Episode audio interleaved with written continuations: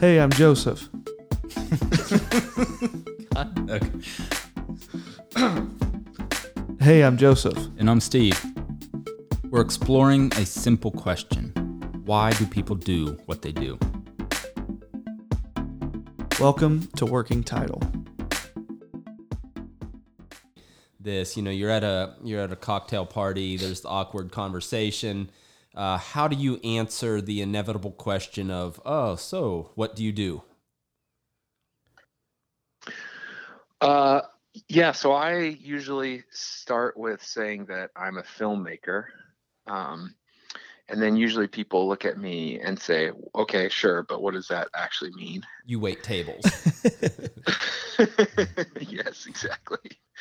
Uh, and then I explain to them that I make documentary films. Um, so I guess you could say I'm a documentarian. Um, and it kind of goes from there. Uh, and we, you know, usually people ask me, oh, well, I, they, they usually say, I love documentaries. And then they ask me, you know, what kind of documentaries have you worked on? Which I always appreciate that question because I like the fact that people understand documentaries to be more than just documentaries, which I Mhm. think is um, it's pretty important. Uh, I mean, documentaries are a pretty old um, form of filmmaking, but I think that a lot of people just think of documentaries as one kind of thing, a blob of uh, of films that um, you know don't have actors in them that they've seen before. Um, They make you watch in school. for them, what's that? they make you watch in school. Yeah, exactly. yeah.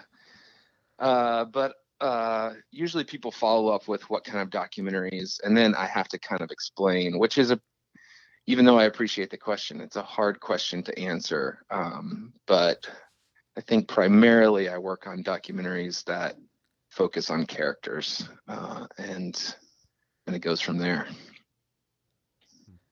so what does uh so so what does what does that process look like for you then like you know um, you come across a project that you start to that sparks an interest um, you know take us through that process a little bit Of actually working on the films that I work on. Yeah, like in what, like yeah, uh, what leads to you choosing a particular interest uh, as opposed to another?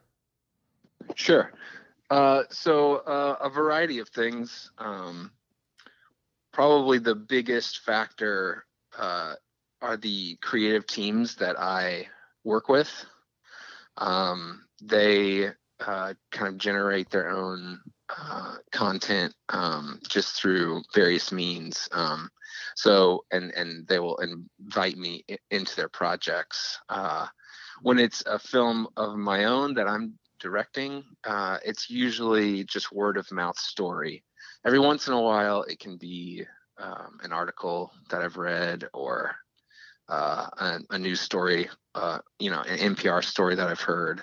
But for the most part, it is someone, you know, telling me a story or explaining that they um, heard this weird, crazy thing. And can you believe this exists?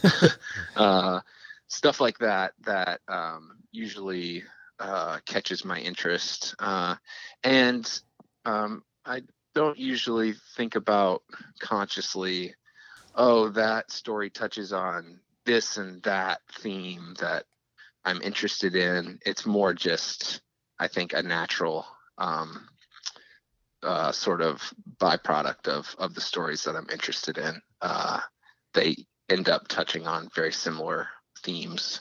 So um, it goes from there. It usually uh, involves me reaching out to whoever is at the center of that story and um, seeing if they're interested in uh, in actually participating in filming. Um, and sometimes that takes a while to convince someone uh, that You're the they right should be in a yeah exactly yep or um or sometimes it doesn't i mean some sometimes uh, people are very quick to accept and are flattered by the opportunity to have a documentary made of them Well, like, so I, I totally get what you're saying with documentaries. They kind of get uh, blended together into one category that doesn't really speak to what you know. It doesn't really create layers to it. That there's the, all these different types, but like documentaries are are far more popular now than they've ever been because of Netflix and that sort of thing.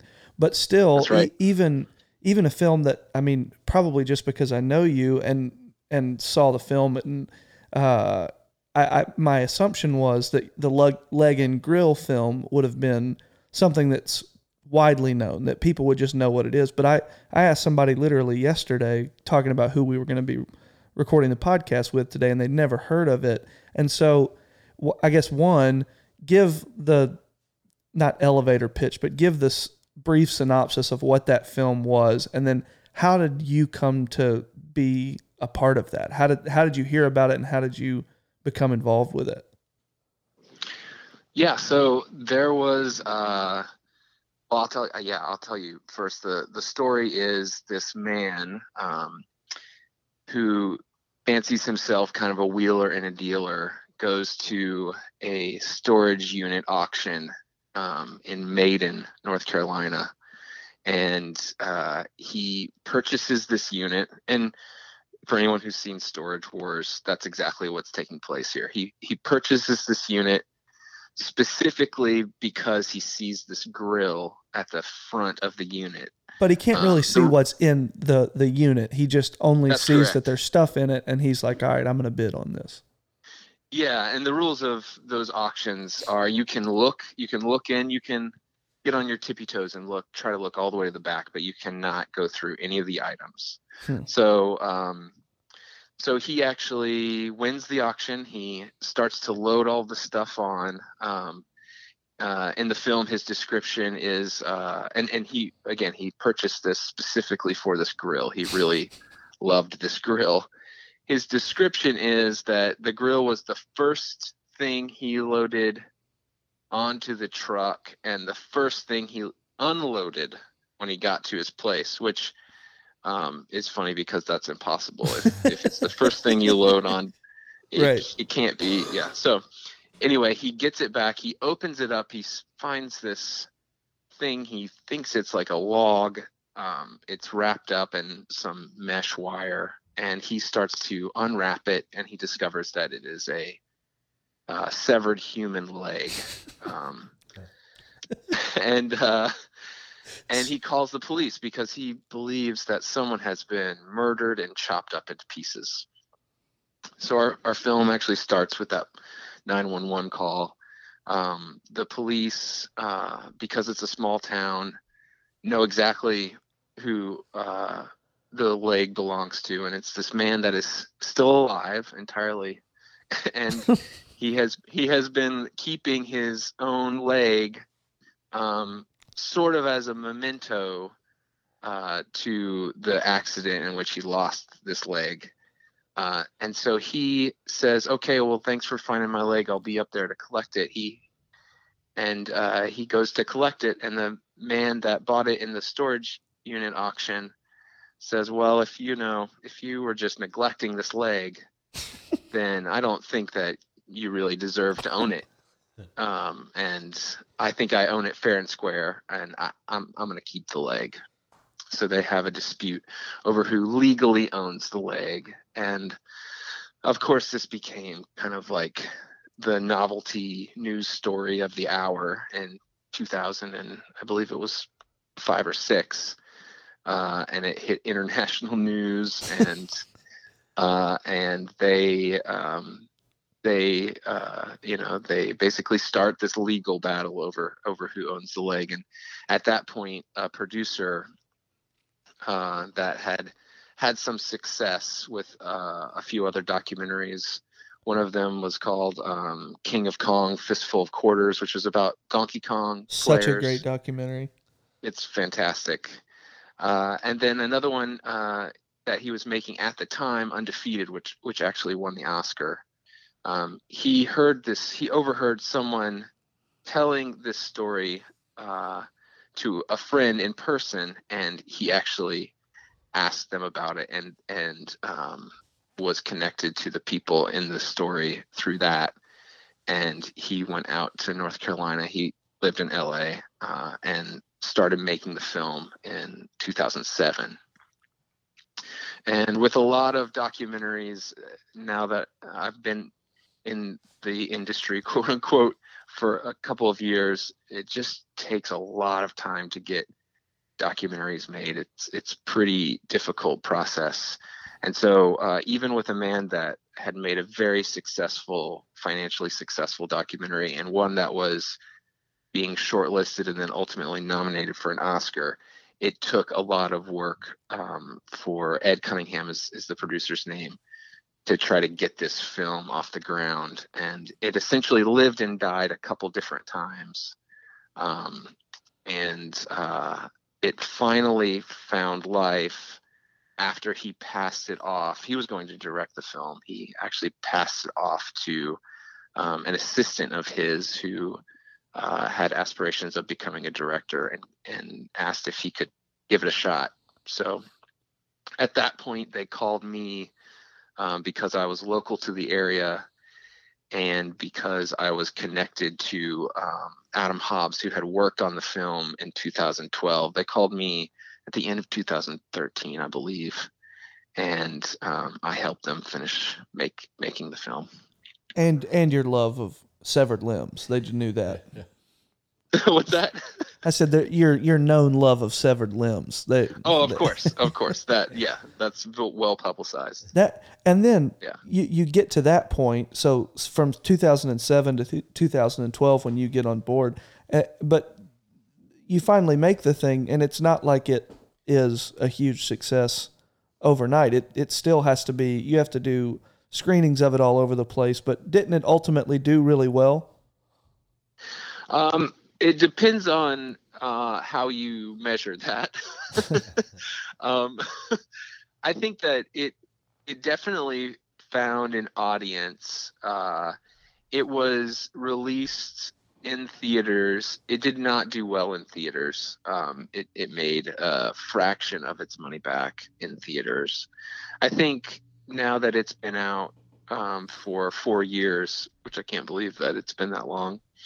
Um, it's you know it's enjoying kind of a long life. It's not it's not quite maybe it's not quite as much of a flash in the pan as as other films and it is very quirky and it is that kind of film that you know we had hoped but i think that it is coming to fruition that it's kind of like a little bit of a just a oddball that you know if you watch it 15 years later i think it's gonna you know be hopefully as relevant as if you watched it the day it came out because it's it's not a you know it's it's really not an issue doc. It's not um it's not something that is connected to like a trend or uh uh you know activism that is is being pushed at the time um that ultimately will subside or be you know that activism will be um you know that will be it'll be victorious or whatever Sure. it's more just like a random ass story Yeah. and uh and you know much like king of kong or much like uh who i don't know i can uh hands on a Hardbody would be a good example of a, a very weird story Tickled on You know. HBO. uh yeah it's stuff like that it, exactly uh i think that it'll enjoy kind of a long life so i think it's a success and and uh i every every person that i talk to that has watched it um at least is smiling when they tell me about you know their experience watching it so i consider that a, a pretty big success Oh, it's phenomenal and it's so weird and the characters, I mean it's like very Maiden North Carolina, like just the weirdest set of circumstances and the kind of people that would fight over a severed leg. It's like it's it's awesome. What what specifically did you do for for that film? So they uh, they had asked me initially to be the cinematographer on the film, um, and uh, to go back a little bit, Adam Hobbs, who I mentioned before, he shot a portion of the film in 2012, um, and they uh, reached out to him when they uh, when they got a little bit of funding, very very small amount of funding to to try to shoot a few more days and see if they could keep it alive. Um, and he was actually living in South Korea at the time because his wife had a job in South Korea.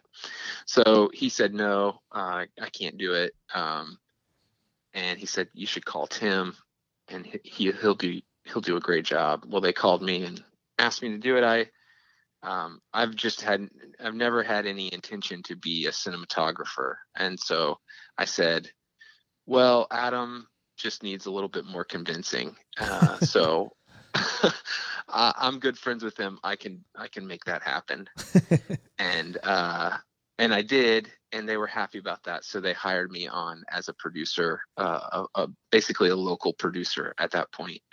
Um, and I kind of bargained my way into a co-producer. So, uh, which was great for me. It was it was actually what you know led me out to Los Angeles because I was um, they call them line producers or field producers. That was my role. Uh, I coordinated all of the equipment. I made sure that we were staying on budget. I booked all the hotels. Hmm. Uh, you know, I got the rental cars. It's not a very sexy job, but um, I was able to kind of negotiate my way into a better credit, and that gave me access to uh, the other producers and more of the creative process. Hmm. And through that, I met essentially the core creative team behind that film and that um, you know i very much enjoyed I, I felt like i gave good input and uh, people um, could see that i was someone that could kind of plug into multiple roles in the filmmaking process um, and adapt pretty pretty easily so um, they uh, they essentially like welcomed me in and um, invited me to work on uh, the next project, and that's that's kind of where my career began. I actually quit my job to make Finders Keepers, um, and that was kind of a big jump and pretty scary. And it's still pretty scary, but uh, but it hmm. was a good it was a good decision. I'm glad I did it. Yeah. So when what's what's the earliest memory of of you know the desire to be a filmmaker uh, when when was that birthed in you? I mean, were you always kind of attracted to the quirky stories and as a kid, or or how did that develop? I uh, I actually the first thing that I um, remember doing creatively storytelling wise was buying a, a tape recorder It was like my favorite thing. It cost I think forty dollars from Walmart, and I bought a bunch of tapes and uh, I would record all kinds of crazy stuff. I, I really wish I still had these tapes. Um, I have no idea where they are. Yeah, who knows? Who knows where they're at? Um, maybe they're in a box at my parents' house. I don't know. How old were you at that point? Oh, how old was I? Um, I was. I want to say I was maybe nine or ten. um, maybe 11.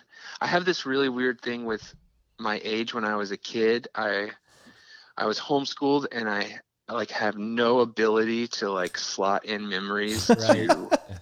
so i just don't know. I like most uh most stories that i tell i usually say i was like 11 or 12 and, and um it's a safe safe zone. Yeah. So uh but i i love the tape recorder. I would make like these fake documentaries where i'd interview all my friends as like a news reporter. Um i i adapted star wars into like a radio drama uh and i bought the star wars uh soundtrack and I and I bought another tape recorder so that I could play it That's into so awesome. the tape recorder that and I had a like a little it wasn't a mini fan because those hadn't been invented yet. It was just a very tiny personal fan that you put next to your bed and it would make your voice sound funny when you talk through it. So that was like the perfect thing for the Darth Vader voice. So um, yeah, I just filled up tapes. Uh, so um, it wasn't necessarily like the visual element that I was interested in. It was more just like the storytelling uh, side of it that I think got me got me hooked um, pretty early on, and of course that translated into wanting to buy a, a video camera, which I did when I was 15. And uh, I started making short films with my friends, which um, are pretty embarrassing. Um, yeah, we and I counted. I actually counted them. Uh, we started, which is an important distinction to make. We started 72 or three short films, and we finished four. oh, you got a lot, dude. You still have so many of those ideas then that you can adapt. yes. You better get to work. Yeah, I I know. I have. I had one. We called it. uh oh, What did we call it? I can't remember the title of it, but um, it was a dream within a dream within a dream. um, it was just the most juvenile idea, and I. This is the reason why I think I just don't really like the movie Inception because I'm just like, I mean, Well, me first and of all, they dumb stole your idea. uh, Yeah, ex- well, exactly. but then also, it's just kind of a silly idea. I mean, What kind of household was it? Was it a creative household? Were you being encouraged in in these uh, seventy two attempts? uh, oh yes, my my dad um, is a home designer, uh, and which is basically an architect. Um, my dad is, is just old enough to be grandfathered in um, to becoming an architect, which means he didn't go to architectural school, uh, but he studied under an architect for long enough to be granted um, that license if he were to pass the test. But he's never taken it because he hates tests. But uh, so his career um, has been designing houses, and he's designed l- literally um, hundreds and hundreds, probably thousands of houses at this point. That's wow. And he his office when I was a kid was in the basement, and so I would just walk down there, and there would just be, you know, all these designs, models, and uh, he called it trash paper. His tracing paper was everywhere and pinned up against the wall. And, uh, and I, st- I started drawing kind of to emulate him. Um, and, uh, and I, you know, I was always encouraged to, to do any kind of creative work. Um, and that was emphasized, frankly, over like most academic uh, work. And so I, I, I had a very like, um, just a big playground basically to be as creative as I as I wanted to be uh, for yeah I mean forever uh, for my my whole time uh, living with my parents um, and I think that being homeschooled was certainly helped in that regard because it gave me such freedom. Now it hurt in a bunch of other ways. Like making Uh, eye contact with people and stuff. yes. Just Actually, yeah, that was a thing. That was legitimately a thing. I was just being an idiot. no, no, you guessed it, man. You guessed it. Uh, yeah, no, I. My dad was always concerned about that, and so he took me to all of his meetings, Oh wow. which, which uh, was a strange way of you know socializing, but I really actually appreciate appreciated it. Uh, and looking back on it, it, you know, I feel I certainly feel more comfortable in, in meetings than some um, just social situations. Right. So yeah, So when you announced then that I want to be a filmmaker, that was you know some families, of course, then okay, give me backup plan A through D, you know, because uh, how will you actually get a four hundred one k, et cetera. But yours was this was met with uh, with encouragement. uh, it it was for the most part. The thing that I was doing before I got into this though was actually working with my dad. So I worked with him. Um, I didn't go to college, uh, and um, you know, half half the week I regret that, and half the other half I don't. um, but uh, I started working with him straight out of high school. And in fact, I I really started working with him far before I I graduated high school, um, and I you know transitioned to working with him full time. I did that for years, um, and that was my college age years and uh, a few beyond that. Um, the problem, and and I would have, I certainly would have would still be doing that and just had video as, and I and I don't use the word video like um, uh, lightly. It would have just been video, Mm. uh, video as like a as a hobby. But my dad and I, um, my I mean, my dad renamed his business Grant and Grant from Bill Grant. Like Oh wow I was I was very involved. I was uh you know, I I designed um you know, I knew CAD. I didn't know all of the structural um formulas that he knows, but I knew roughly how uh, a house went together and so he would take a lot of my ideas and translate them into plans that actually worked. And yeah, I did this until I was 25 years old. Um, so for a long time, seven, eight years full time. Um, and I certainly would have continued doing that if it wasn't for the fact that we were a very small business, two uh, designers, and then an accountant uh, and office manager.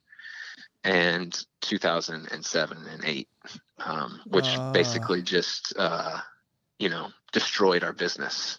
And we had friends that had uh, architectural firms that had 60 uh, employees and they went down to like seven employees. Wow.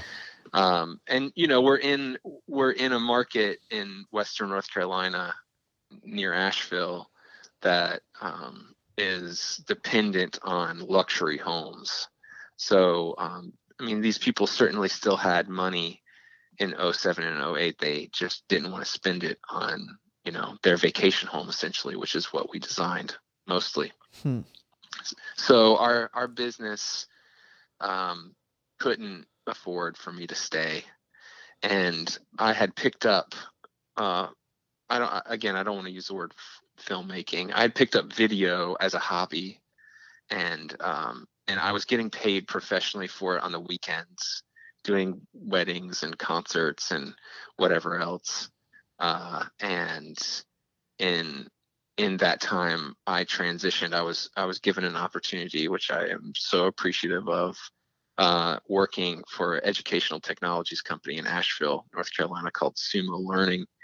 And they hired me full time um, and that's when it started. I i was a one man video department. And uh and i and i kind of left left behind the uh the family business which is still painful but um you know i i i i certainly was more passionate about filmmaking than i was about um designing homes uh although the satisfaction of designing a home uh, is is very unique and i certainly miss it Hmm. So, So how do you, how do you get to Charlotte then? Uh, so, oh, and j- to sorry to answer your question more directly, uh, the previous question I gave you such a long answer. Um, I, I, my dad and my mom encouraged me in in in anything I wanted to do, but that said, like the roots that I had um, that I had to kind of like pull up in um, my dad's business uh, was pretty painful.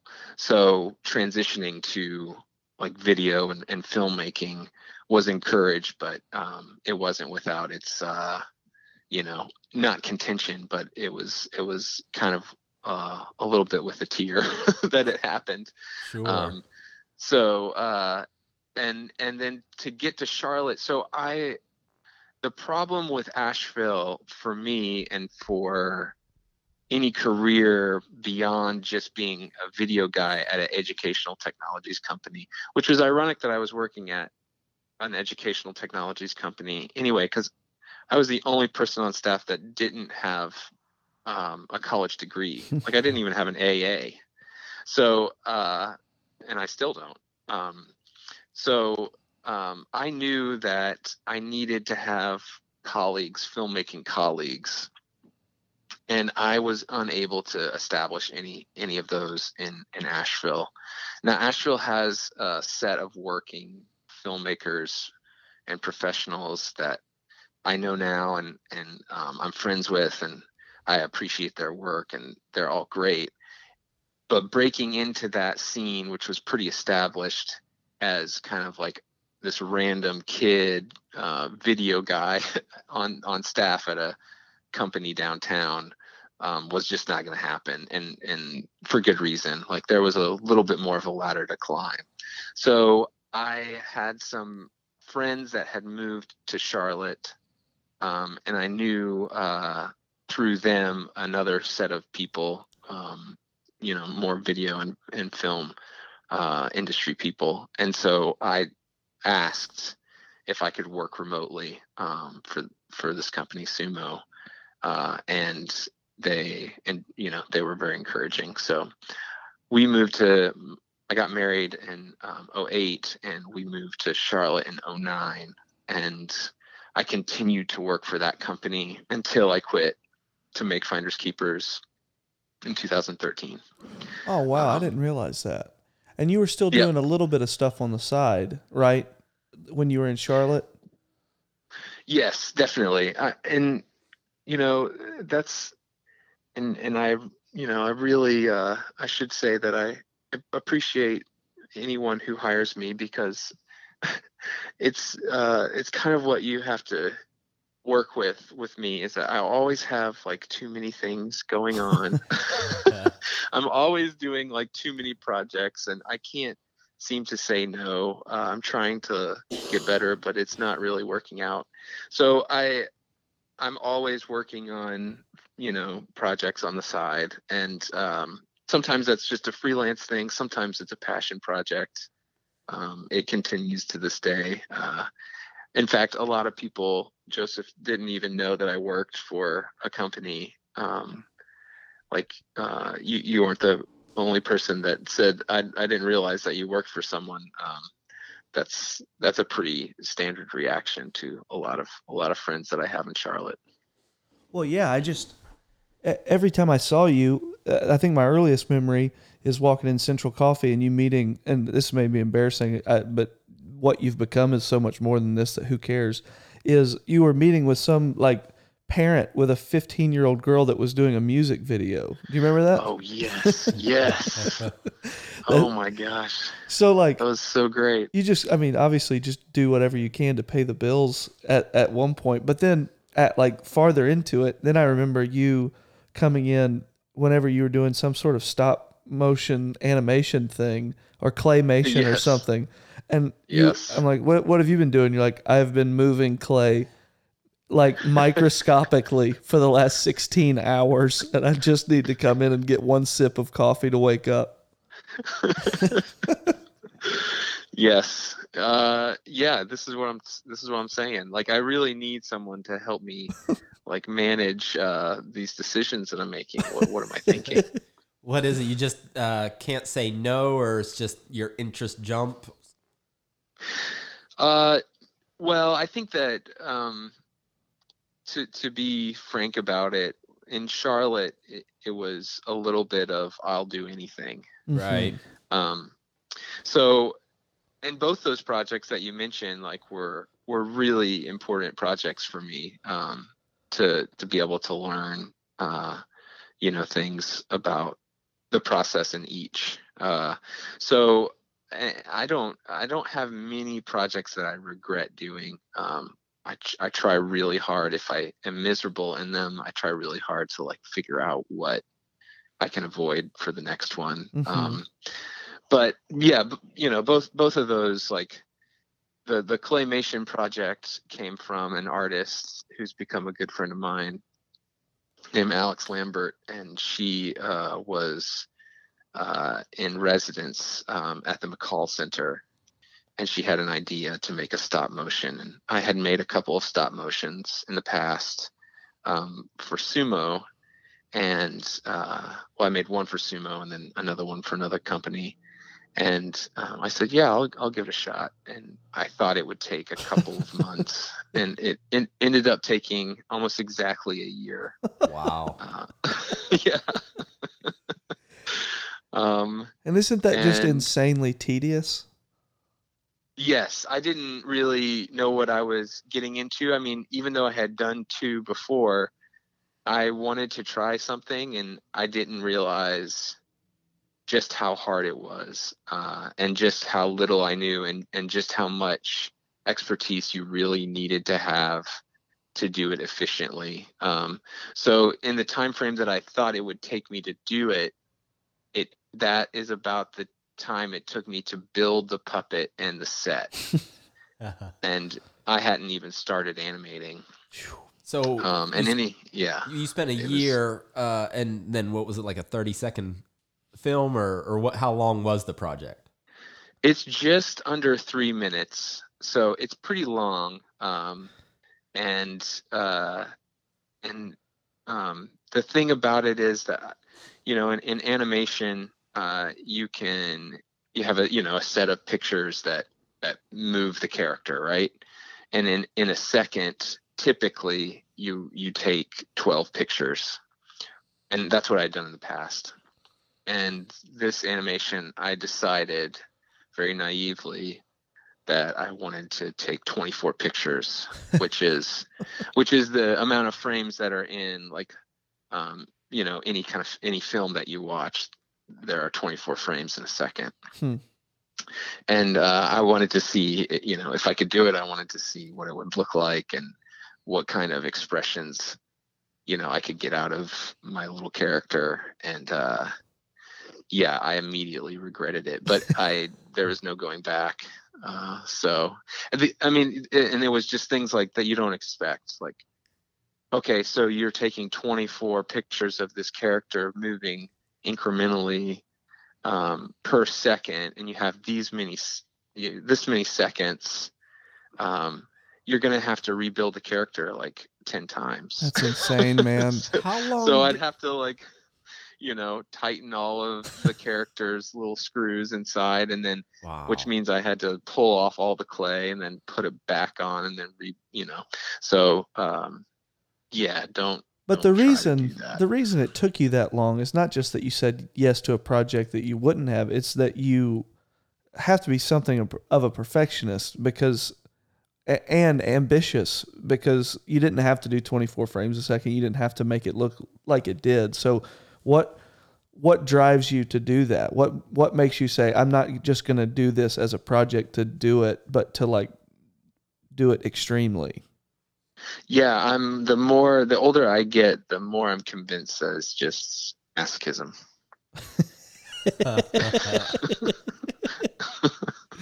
You just need to be tortured by something at all yeah, times. yeah. I just need to feel like i'm fighting against something. Uh and yeah. Uh, i wish i was joking. It's it's becoming more clear to me the older i get. Um i mean i'm pr- i'm proud of that piece. Uh That was gorgeous. And, uh yeah thank you so much. I i am glad that i did it. And you know if i were ever to direct a, a stop motion film i i know my stuff. Like i know what i'm talking about to a degree that i think that a lot of other directors probably don't um that jump into that world. Um so i i'm glad but you know that may never happen. I, I don't know. It might be a might be a skill set that i never use. Um but um yeah i don't i don't know i really don't know i i could have easily taken half the amount of pictures and it would have been fine Yeah. yeah Is that something that's interesting to you? Is to like things that keep you motivated to work? Is it is there some part of it that's the newness of learning something new, like stop motion, for instance, that makes you I want to get all the way to the bottom of this and not just not just pull it off, but do it extraordinarily well. Is that is there something thrilling about that?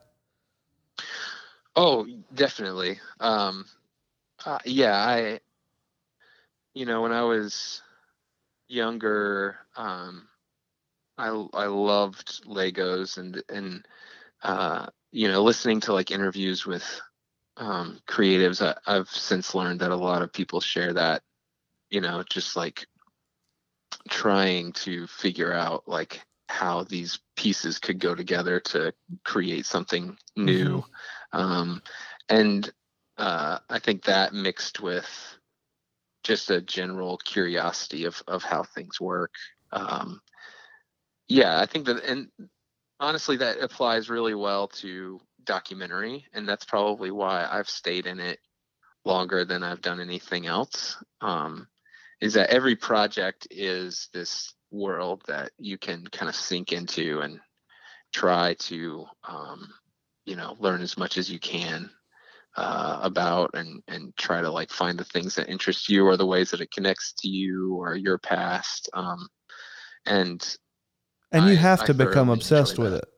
Like you have to fully immerse yourself into whatever world you're going to be making a film about.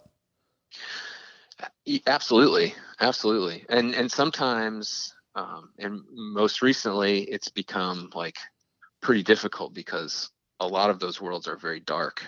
So uh, yeah, some like um, uh, some self help stuff uh, gets into play. But yeah, you, you have to you have to really dig in. You have to like really get obsessed. Um, and follow your hunches and stuff Yes, definitely. Def all all of that applies. I mean, I, yeah, I think that uh, that's another thing. The older that I get, the the more, you know, the more I can trust like my gut reaction to things. Um, and you know, the more I guess of a sample size sample size you have to figure out if your gut was right. it, Yeah. Is there anything that you are able to talk about the current project that you're in the middle of? Because you're a few year, a couple of years into it, right? Yeah, sure. I can talk about a little bit. Uh, so, I, um, my my friend and colleague Clay Tweel, who co-directed Finders Keepers, um, he uh, this is now a little over two years ago. Uh, while we were working on another project together, he said, "I have this film that I want to make. Um, you know, I think that I can get some funding for it, uh, and it's about the opioid epidemic. Um, and he said, "Do you do you want to work on it?" And I said, "Yes, of course." Um, he's he's a fantastic director, and I've enjoyed working with him in the past. So I signed on, and it's the first documentary that I've signed on to as a full producer from the beginning. So um, it's something that I'm pretty uh, excited about for that reason. Um, uh, and uh, it is looking at the opioid epidemic from a pretty holistic perspective. Um, we have a couple of different characters that kind of guide us through, but um, But it's are- not from the perspective of a, an addict, a single addict, or something like that's that, That's correct. but more of Yeah. the whole problem. That that's right. Uh, not to say that you know films that have been done that have looked at a specific um, story of addiction aren't addressing the entire problem. Sure. Um, but uh, we we kind of faced this question early on in deciding what kind of film we want to make. Is if if you if you want to prioritize the problem and try to get to the bottom of the reasons why this exists, um, then it's very hard to mix in intimate and individual stories of addiction because they uh, just sort of like by default represent um, in that scenario the entire problem, which is completely unfair. Now, I mean, it is it is true that the stories of addiction they they share a lot of um, commonalities, but that's not um, that's you know we just felt like it was it was probably not the best way of going about it was including these specific stories. In in addition to that, there are so many films that look at um, stories of addiction and a lot of different news um, you know different news outlets that have looked at it as well. Hmm. So uh, so we decided to just do something a little bit different than we had seen, um, and we started two years ago, following a couple of different stories, um, looking at uh, some of the legal battles that are taking place, which are taking place all over the country, uh, and um, and yeah, it's resulted in me spending um, a tremendous amount of time in West Virginia, Ohio, a little bit of time in Florida, uh, and it's been uh, it's been a pretty intense two years of my life, Wow. uh, and and we have another year left.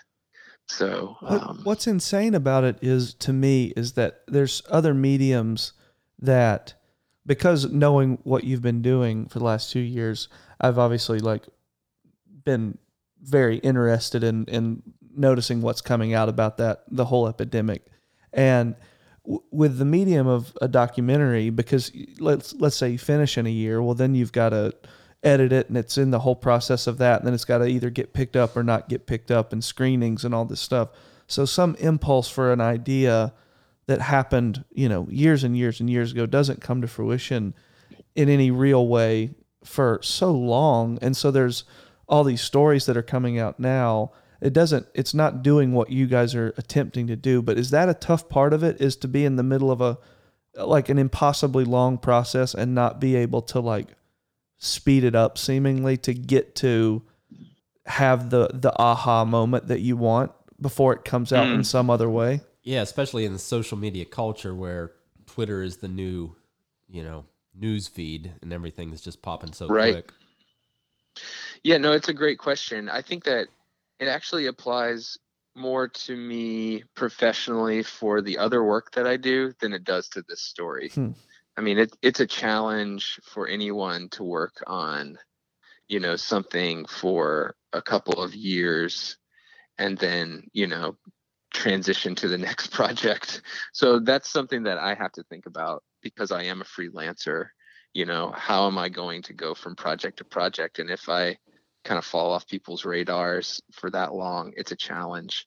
It's when it comes to the the story that we're t- telling, um, it's it's never really been a, a factor because of the information that we know, because of what the story that we're telling we know can do Hmm. and how it will apply. Um, no, I I feel like uh, what we have will be timely when it comes out. Yeah, yeah, yeah. Well, and it's Yeah. developing as you do it, so you're you're telling the story as it's ha- I guess as it's happening. That's uh yeah, that's that's right. And and you know it's um it's very it's very different than like uh for instance, I just watched the uh the Fyre Festival documentary Yeah. that Yeah. Netflix made. mhm. Um and I haven't seen the one that Hulu made. I I don't know if haven't you either guys yet. know. yeah, yeah, okay. yeah. Yeah, uh, just fascinating that two people, you know, two sets of filmmakers were making two different films about the same thing. I can't imagine what that would be like. That would be I would be so stressed out. Um I I think that and especially as something I mean forgive me, but as something as frivolous as the Fyre festival. like I mean I love I loved it because and I again I watched the Netflix one. I loved it because it touched on like kind of, you know, our current status uh, with when it comes to social media and all that and just like image and celebrity Such I a that caricature of the whole thing. Yeah and it, it it touches on so many great themes about those things so it's certainly like bigger than the Fyre festival but my point is that the story like the the content is pretty frivolous um uh that's kind of what it's about i guess And yet Uh, it still took a super long time to make and money and then come to find out there's somebody else doing the exact same totally thing. yeah Oh, it's totally. brutal. But when it comes to the opioid epidemic and and I've said this from the beginning, you know, something will come out and we'll you know, maybe it does touch on like in the small part something that we've been working on for years. Um and my perspective has been like okay good like people need to know about this stuff Mhm. it doesn't really matter how it gets to them um, i think that the more stories we tell uh, and and the more attention we can shine on this the the better. Like hopefully we can take like this giant mechanism that we have now in the world of social media and you know media attention and and try to actually like change terrible things like this from happening again um, which uh, which would be a great result. And i hope that our film is, is a part of that. Does this project have a special thing for you in terms of like uh, being able to fully put yourself into it because it has such an overt purpose of doing good, like exposing something that needs exposing? Um, I mean, I think that if I took a minute and thought about it, maybe, but uh, usually I'm a little bit too in the weeds of like trying to get the thing that I need to get done done, you know, before it's too late. Yeah. so it's I don't I don't usually go there with that. And then also I think that it is like it's probably a more dangerous place to go to mentally while you're making something like staying focused on you know the the x's and o's of it is Just the work. yeah i think that that's what i would prefer so even if yeah even if i was conscious of that i'd probably try to like push that down Hmm. yeah i mean it's cool and and i would love to say that it's you know the film could be like i said the, hopefully the film helps um prevent this from happening the fact is that we're telling a story of a tragedy that's already happened Yeah. so it's not really going to help anymore.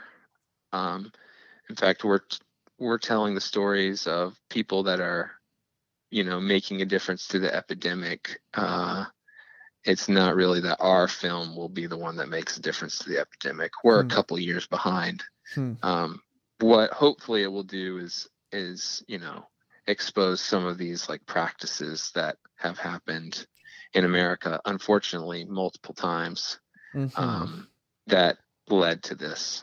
Uh, and I think that that's probably the best that it could do. But you know, we'll we'll finish it first and see what happens from there. Do you think documentaries? Uh, can you think of an example that uh, has become an instrument to change once, uh, or for the change that it was seeking? Uh, you know, just sometimes it seems like we're overwhelmed. Like the market is saturated with whether it's conspiracy theories or whatever. Um, that do people pay attention? Um, I, well, I guess sea the SeaWorld documentary would be a good example. Yeah, exactly. That's what the one I was going to bring up. Blackfish, I think. yeah.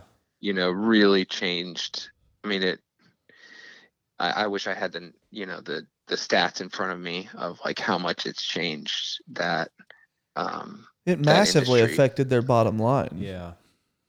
Absolutely you know uh there there have been other examples like um errol morris has made films in the past that have certainly changed things. That they've opened cases back up and or he's he's discovered new evidence. Um there are there are a host of you know like criminal justice documentaries that have done something like that.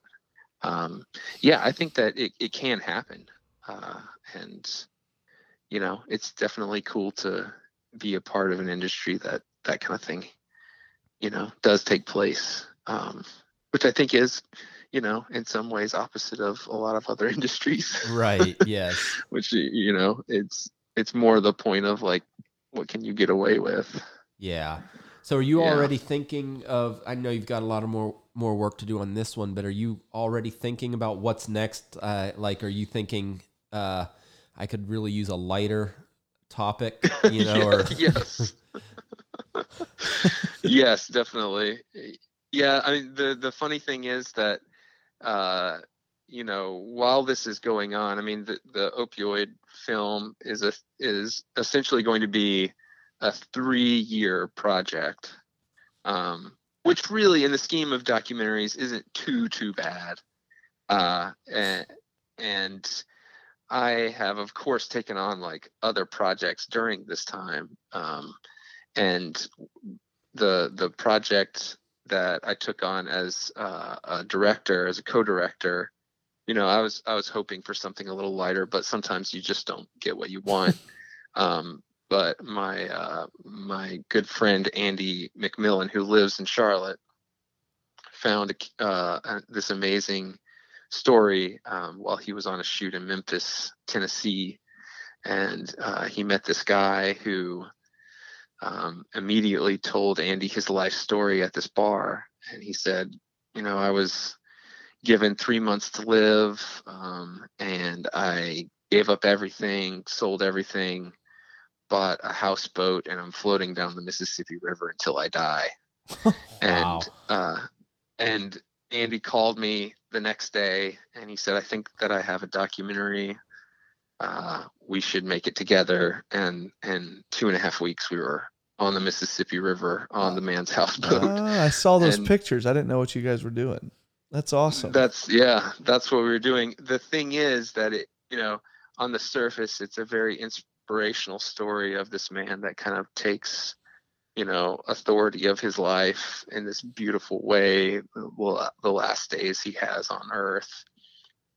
And of course you know um, the story is more than that. And so there are certainly like more challenging uh, elements to it. Um, and so yeah the the story that i end up kind of um, pursuing in the midst of a very dark story was a little darker than it looked to be on the surface. Uh, so that's I nuts. can't seem to. Yeah. I I had a we when we uh, moved in the middle of my high school to uh, to Ohio. We lived directly on the Ohio River, and yeah. Uh, one day we were at dinner, and my dad went down to a little spot down by the river that he would go, and he said, "There's this you need to come out here and look at there's this makeshift boat out here. And it was i mean it was big but it was just very oddly cobbled together. There was like realty signs that were patched into it and nailed into it. And this guy this guy had this houseboat that he had 100% made from scratch and was floating down the ohio river. It had absolutely no motor of any kind on it. And really? so he tied it yeah he tied it off and uh, and came up and had dinner with us. And then he like, as I remembered, I think he got it somehow towed out of the, the water and stepped in the parking lot beside our house, which was like where people would park if they were going to put in on the boat ramps. And uh, he stayed there for like it feels like a few weeks and would have dinner with us. And we called him Riverboat Ron or something. No, that's uh, no. that's that's the coach of the Panthers. It was Riverboat something we called him, and and then just one day he was gone, and that was it. That's that's so bizarre though. Is that like a common impulse that I didn't know about? I've never heard of anyone else doing that. Yeah, no, I hadn't either until your story. So, I how old were you? Uh, sixteen or seventeen. So I, okay. I, have to call my parents after this and ask them about that. I remember there was just a very odd guy that was eating dinner with us. That's the like lasting memory that I have of it. It's very That odd. is amazing. Yeah. That is amazing. Yeah. Maybe you can track this guy down. If if if I watch that documentary and it's the same guy, I'm gonna freak out. That would be amazing. Yeah. That would be that would break it open. I mean, yeah, you would immediately become a, a, co-producer, and we would have like the most amazing story on our hands. All right, I'm gonna we'll yeah. we'll we'll do that offline. Okay. All right. Great. so, how do you speak to you know things like inspiration and and purpose and and all these kinds of things when it comes to to being a creative and, and being an artist? Um, those things that you think about um, a, a, lot are those things that motivate you a lot or you know are you just more about doing the work? Uh, i i guess i don't really think about them too much.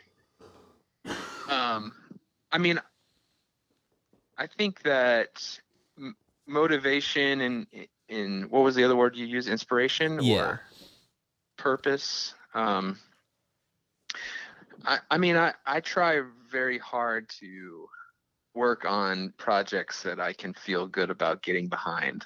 Uh, and I guess that has made my career a little bit complicated. Um, I mean, I'm not great at selling things.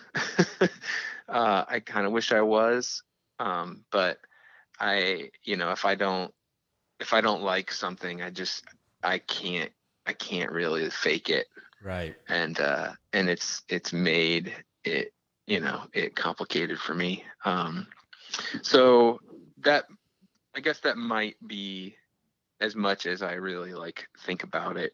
Uh, I I try really hard not to be um I guess I try really hard not to to think too highly of what I'm doing. Like I'd I'd rather not like think about my work or the industry I'm in or documentaries in general as like being better than other things. Um Which is not normally the case if we're honest about the industry.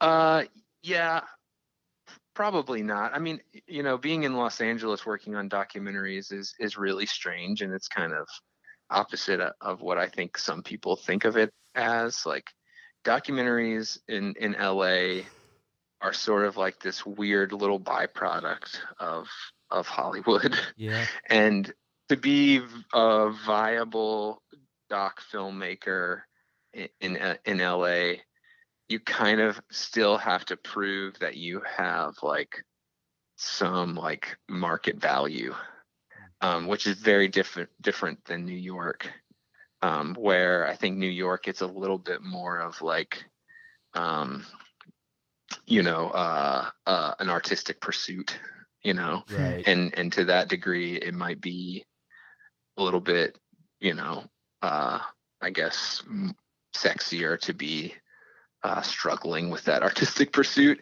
right. in in la it's really like are you know is your film successful and and i think that that's a decent question to ask like i really i there are pros and cons to each way and i'm not looking down on either one sure. um, I just think that uh, you know, suffering just to suffer is is not really that doesn't get you much attention in LA. Where um, whereas like I I know that there's like more of an appetite for that in New York because that's part of its history, you know, as an artist, you know. So um, so yeah, I I don't know. I mean, all that is to say that uh, it's still an industry you know there's still like pockets of the industry that kind of create their own culture um, and uh, i think that sometimes like meaning and purpose and all these things like get used but they when it gets right down to it like it's still like you're still trying to like make a living doing work you know right. Yeah. yeah Um, well, i don't know if that answered your question I- No, it I- did. I, yeah, I have to work these things out um, for myself a lot of times, and and to be honest, I don't um, have a ton of conversations surrounding the topic. So um, right. yeah, if it's convoluted, I apologize. No, not at all. Your your wife is a writer, correct? That's right. Yeah. Do you guys? I mean, is that? Um, eh, how do I ask it? Do you guys? I mean, do you guys talk about the work um, a lot? Do you guys work on joint projects together? And is it part of? Uh, I guess part of the question is: Is there life outside of this work? Oh yeah. Oh, you should. You I mean you should ask her. Um, she probably has a a good answer for that. I'm really. I mean, I'm very bad about not doing anything else and not talking about anything else. So um, uh, I think she's much better at it. Much better at dividing it up. Yeah. Um, and and I am pretty obsessive. Uh, and um, I mean, just last night I was yeah I was working late uh, and it was the weekend, you know. So yeah. um, yeah, and yeah, it's a pretty it's a pretty constant it's a pretty constant thing. I'm I'm It- bad about taking breaks. Is that more? Is that more personality, or is that more about the work? Like, is that is that the way you approached home design, or anything else that you were doing, um, or is it more about you found the thing that you want to uh, spend a lot of your time doing? Uh, I think it's probably um, a mix of um, just staying on top of your story, uh, you know, managing all of the different components of the job, and then, uh, frankly, making enough money at documentary to survive, Right. which means you have to like do multiple things at a time. Hmm. So um, that's uh, that's certainly a part of it, uh, and and usually for me, the reason that I have work is I uh, have managed to learn various um, elements of the process, and so I get hired to be different. I, I get hired in different roles for different projects, so I end up having to kind of break my brain apart to do each job, uh, and um, and that takes quite a bit of time and effort. So Yeah, very good. So we've got uh, uh, just some kind of random questions here. We want to Sure. we want to throw your way. I know your day to day in in the film industry is very different um, depending on on the day and what the the schedule is. But do you have a do you have a routine that you hold to, whether it's mornings or evenings, or um, what what does what does that look like for you? I uh, I try to have a routine.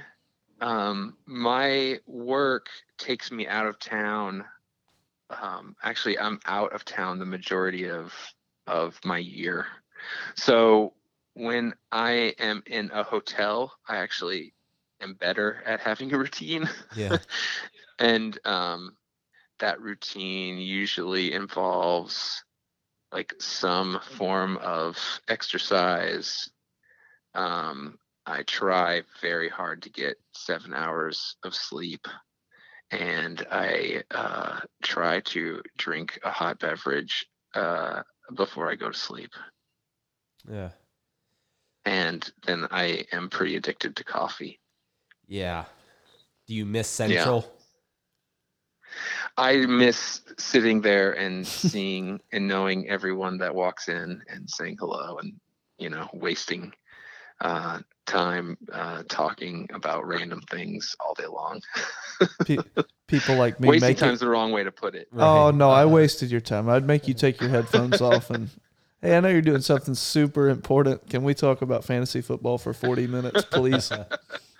Oh, I loved it. It was the best. So, whose work do you look at um, and get jealous that it's not yours? Oh, that's a good question. Uh, I I get jealous of. Um, this is a weird one, but I find myself very jealous of Stanley Tucci,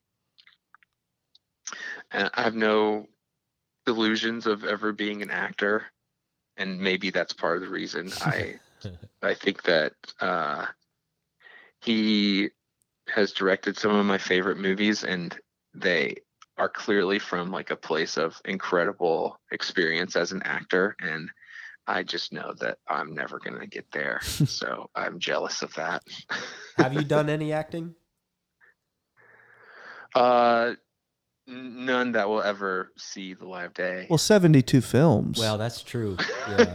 how how dare you? those those aren't on IMDb, are they? oh no, Tomorrow they will be.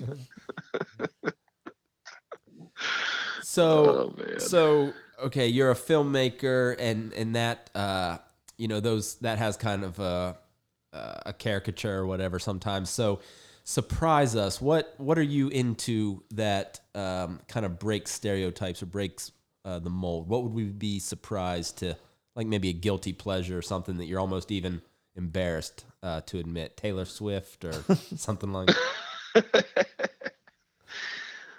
Uh, and embarrassed to em- admit that's uh, that's a tough one. I mean, I my hobbies are like really sort of old man. Um, I like golf, uh, which is kind of embarrassing, I guess. Um, I uh, I like I like uh, bicycle touring. Yeah.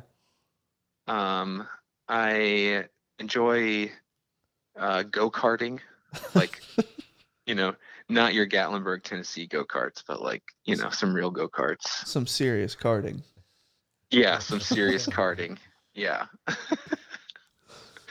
um, yeah, I yeah, I don't know. Uh, that's yeah, I, I mean, yeah, golf and golf and bicycle touring, I think of as like quintessential like old man hobbies, and um, they're my they're my favorite things to do. I love it. And the go karts keep you young. Well, the go the go karts when I have like an extra forty or fifty bucks, which is rare, then I'll I'll uh, jump in a go kart and spend eight minutes or whatever it costs. Uh, so, yeah, I I love I do love go karting, but I don't do it as much as I as I like. I got really into it for like no joke guys for like four weeks and i and then i and then i was like oh my gosh i've spent Um, yeah. $285 Uh, yeah, I think that is part of a, a very interesting thing. Is like people want to know if you what's it going to be like if you pursue your dreams, quote unquote. And it's like I think it was Krista Tippett that asked the poet Mary Oliver, uh, "How how did you do it in those early fifteen years before you were widely published?" And she just said. Oh well, I was just extremely poor. Just it's real easy. I just just didn't have one dollar to my name. So I think I think that's funny for people to hear probably that you are a filmmaker and you have these credits and working on all these stuff and all this stuff and forty dollars is like, oh, I can't waste forty bucks on doing something that I deeply love.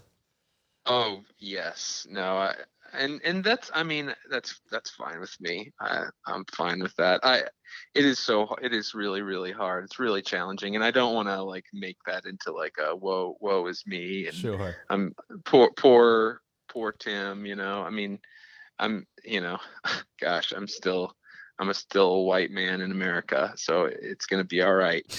um, and and there's a whole set of problems, you know, with associated to that, obviously. But yeah, I, you know, uh, per, but you know, I think that, and I'm not the most positive person. I'm very often extremely negative and grumpy and um but i would certainly prefer like pursuing something that i hope will last and that fulfills me at the very least um creatively than uh than um you know idolize other things. Um so I, I do my very best doing it. I just hope that i am not too much of a jerk to everyone around me because i have no money.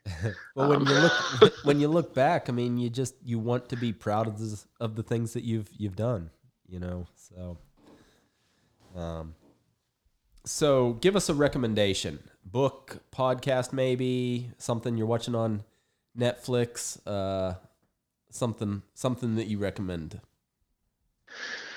Uh, all right. This is this is a good one. Um, well, okay. So I've been doing this uh this ten day movie challenge where you post on Instagram. You know, Hmm. uh, your ten the, the ten movies that inspired you to make movies. I just posted my ninth one, and it's only taken me about forty eight days to do that so I failed the challenge. But um, but my ninth movie is probably the movie that I can recommend the highest, and um, I'll pull it back into Stanley Tucci. It's this movie called Big Night, Huh. and a lot of people haven't seen it, and uh, I just think it's fantastic. I really, really wish that you would have said like meet the Fockers or something. Just like So- Uh, um, man, yeah, but now that you mentioned that, I would I would like to rewatch that. Uh, yeah, no, I, yeah, I'm not, Yeah. I'm not above any of that stuff. Um, and then the last thing which we stole from Pete Holmes' podcast, and we don't care, is tell us the time that you uh, laughed the hardest, or the last time you laughed till you cried. It can be anything, and it doesn't have to be a funny, like a good story or something. Okay, yeah. Uh, um, so let's see. What was this? Okay. Yeah, I was trying to remember the story that I was. I I have this memory of laughing very hard with my family around the table at Thanksgiving a couple years back, and I couldn't remember the story that we were telling, but um, the story was was this. I'll try to make it quick because I can't make stories like unnecessarily long. But I, uh, my uncle was getting married in Colorado. My entire family, for some reason, was driving together from North Carolina to Colorado. That's a bad plan Like- already. Yeah. Terrible plan. I was 17. I was 17 years old, 16 or 17. I was Twelve, not I, very- think. yeah, 12, 11 or 12. Uh, and I was, and I had uh, a learner's permit. I did not even have a driver's license. So I must have been 16 because I think I was six months behind in getting my driver's license. And my, uh, my aunt was pregnant with twins. And for some reason, my family decided that it was going to be my job with the learner's permit to drive her Wow. That's across the country while the rest of our family was in another vehicle. oh, so many So- bad plans. So many, so many bad plans. um, I really, I really don't understand why it was me that had to drive, but I drove the entire way. Wow. uh, and and my aunt is a beautiful, wonderful person, but she's very dramatic. This is like a characteristic that everyone knows pretty quickly after meeting her, and uh, so and then she's you know. And it's the summertime on top of that. She's pregnant with twins. Summertime, dramatic. I'm driving her.